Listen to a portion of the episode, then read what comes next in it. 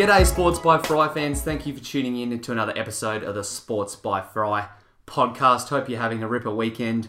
Going to dive into another Fry's Fast Five here. Not a lot to talk about from an AFL perspective, so it's a pretty much all American themed episode. And I'm going to start with week seven in the NFL. We've already seen one game be played with the Chiefs taking care of Denver. Patty Mahomes getting injured in that game is a pretty big talking point, but I'm not here to talk about the past. I'm going to talk about what lies ahead. So we've got the full slate of week seven games, apart from obviously Thursday night's game to look forward to. And I'll be honest, even though I am looking forward to them, there's not a ton of games in the early window that really tickle my fancy. I mean, there should be some interesting matchups between Oakland and Green Bay that could be worth watching, similar with Houston and Indianapolis. But the real headliners in week seven, I think, lie in the uh, late afternoon and evening games. So, first one of those that piques my interest is Seattle versus Baltimore. The Ravens are going to be debuting their new cornerback they traded for, Marcus Peters, after he left the Rams. And then, of course, the Rams traded for Jalen Ramsey to fill that void. So Marcus Peters will get to debut for Baltimore. Two good defenses clashing in Seattle with obviously the Seahawks and Ravens typically known for their defensive style of play. Two very similar quarterbacks as well. Russell Wilson is obviously a bit of a class above Jackson at the moment, but they both like to use their feet. They're both showing, uh, especially Wilson, how good they can be in the passing game. So it'll be interesting to watch this one. Big storyline out of this one's the return of Earl Thomas to Seattle, who signed with the Ravens in the offseason and uh, most famously flipped off Pete Carroll, the head uh, Seattle coach, after he injured himself while he was playing for the Seahawks and he was being carted off the field. So don't be surprised if there's some bad blood in this one. It, from all reports, it seems like it's going to be uh, happy go lucky and everyone's going to be nice about this uh, return to Seattle. But yeah, it'll be interesting to watch that one. The second afternoon game that I'm looking at involves the Saints and the Bears. Interesting matchup. Trubisky's back under center for Chicago, but he could be in for a tough day because you could argue that the Saints' defensive line is the best in the league and probably one of the best units in total in the entire NFL. So It'll be interesting to see how Trubisky goes under centre. The Bears' offensive line leaves a lot to be desired, so it might be in for a rough day at the office. However, on the other side of the ball, it's not like uh, that New Orleans is going to take care of business without having to do some work. They're going to be missing Jared Cook and Alvin Kamara in this one. So, what exactly Teddy Bridgewater can do will be interesting. Chicago's got a pretty good defense as well, so it'll be fun to watch and see exactly what Teddy Bridgewater can do in Chicago, but I think I have faith in them taking care of business. Final game I want to talk about is Philadelphia versus Dallas, the last game on Sunday night. Both teams desperately need a win, sitting at three and three, and the winner will pretty much uh, wrestle control in the NFC West.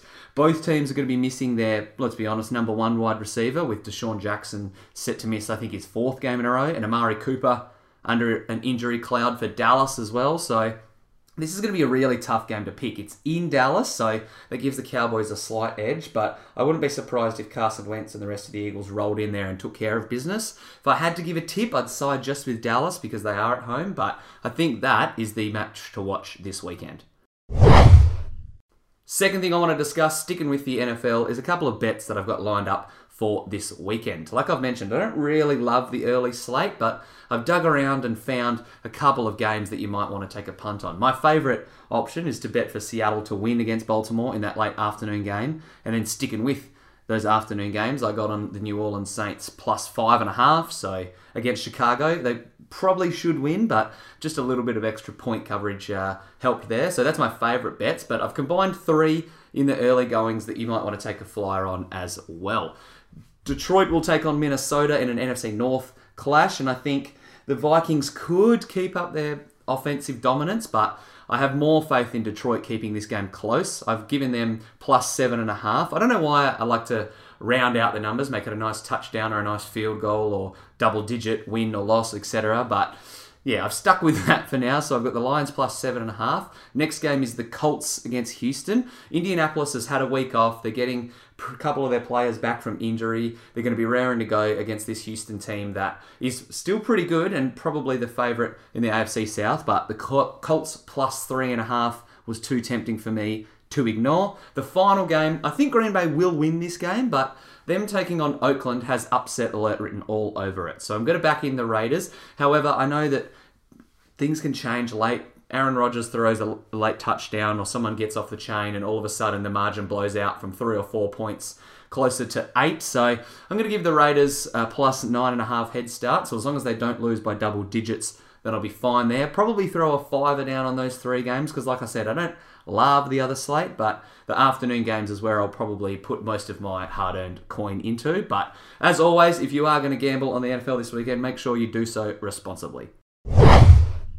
Third thing I want to discuss is I've teased this a few times, but JLo and I promise, swear to God, tomorrow are sitting down to record our NBA preview podcast, one for each conference, and look at the over and under win total projected for each team, a couple of their ins and outs from the off season, and then just talk for two to three minutes about each squad. In that, we're going to make our award picks. So I'm going to give you a little bit of a teaser here. My MVP pick, I'm leaning towards Steph Curry. I've got to watch quite a bit of him and gone back over the weekend and rewatched some of the Warriors' preseason games, and he looks unreal. Steve Kerr came out with a quote that I've addressed on another Fast Five, talking about how Steph is pretty much as he's at his peak mentally and physically, and I can't really argue with him honestly. So I'm tempted to go on Steph Curry, but I'll be honest, this is Giannis's award to lose, at least for the next couple of years. We could see someone like Kawhi or I don't know who's another star, Anthony Davis, maybe Curry as well, step up and grasp the uh, MVP mantle from him. But at the moment, I'm sticking with Antetokounmpo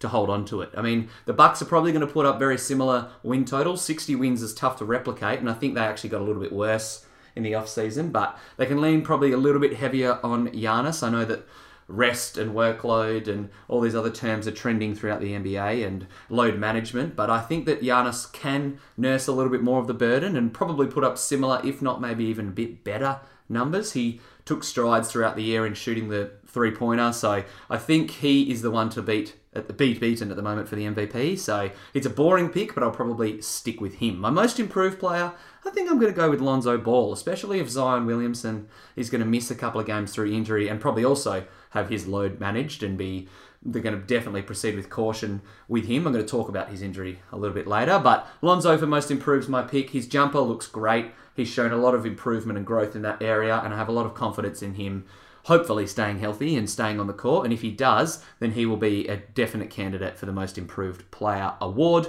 Last one I want to talk about is the Coach of the Year. Usually, this is just penciled in for the coach that leads the team to the best record, but I think Erik Spoelstra could be a candidate for Coach of the Year this year. He's finally got a decent roster. I really like the looks of Tyler Herro, Justice Winslow, and Jimmy Butler as a tandem, the three of them working together. They've got the pieces to potentially make another trade. Chris Paul's been rumoured to go there a couple of times now. That would be a perfect landing spot, in my opinion, if they wanted to try and pry away Kyle Lowry, but I don't see Toronto doing that. So maybe they've got a move left in them. Goran Dragic is a decent trade chip, but I think Spo will do enough to lead them maybe to a top four seed out east. There's a bit of murkiness around who is the third and fourth best teams out in the east, and I have a bit more confidence in the Heat over the likes of the Boston, Pacers, and Torontos of the world. So Spo for Coach of the Year for me. Fourth thing to talk about is Bradley Beal's extension. If you haven't heard, the Washington Wizards All Star signed a two year, 72 million extension off the top of my head. So basically, that makes him one of the highest paid, if not the highest paid shooting guard over the whole length of his contract. Smart move by Washington, let's be honest. They didn't really have any other path to go down. If they're going to pay John Wall all this money, they may as well also pay Beal and keep the two of them together. Good to see Beal's loyalty throughout these tough times. It's a plus for Wizards because they've had a pretty rough I mean, they've had a couple of playoff stints, but they've had a pretty rough last couple of seasons. He is hoping that Beal can stay healthy and keep developing. He's a 25, 5, and 5 guy when he is healthy, and his back to back All Star appearances are no fluke. So I love Bradley Beal. I would have liked to see him play for maybe a contending team and get moved. But if he's going to stay there, hopefully Wall gets healthy and Rui Hachimura, who I kind of like, but he seems like he's going to need to develop at least for a couple of seasons. But if they get those three rolling, maybe oh, 2021, 2022, they can start to win some games right in the back end of Beal and Wall's prime and win something of note. But it's been a long climb back for the Wizards. But Beal definitely extending his contract is a thumbs up for Wiz fans. Fifth and final thing I'm going to talk about is Zion Williamson's injury. So we know that he is now going to miss at least a chunk of the regular season. This is a theme that I'm starting to sense with Zion, and we don't need to freak out and overreact too much, but considering the way he plays, his athleticism and his explosiveness can be viewed as his greatest strength, but it might also be his downfall and his greatest weakness. He's missed time in college, although that was a bit of a freak injury with his shoe blowing out. He missed time throughout the summer league and was managed, and now he's going to miss time at least to start the season and probably throughout the season. So we don't all need to panic about Zion, but the Pelicans have to be careful with how they use him. You can't lean on him similarly to the way that the LeBron Jameses of the world play 82 games and 35 plus minutes each night. Kevin Durant's another one who's been known for his durability. Zion will probably have to be deployed a little bit more Ant Davis Kawhi Leonardy, and what I mean by that is that he might only play 70 games max in a season, but keeping him healthy and letting him use his explosiveness in bursts, as weird as that sounds, is probably going to be the smartest thing for the Pels. I don't want to see him go out there and he's oh god, knowing his explosiveness, he's almost an ACL waiting to happen. But I don't want to wish any bad um, Jojo, mood, what's the word? Juju, bad mojo, bad juju on Zion. He's already got this injury rolling into the start of the season, so he is hoping this is just an anomaly and he can play the majority of his rookie year. Because if so, he is the favourite to take home rookie of the year honours.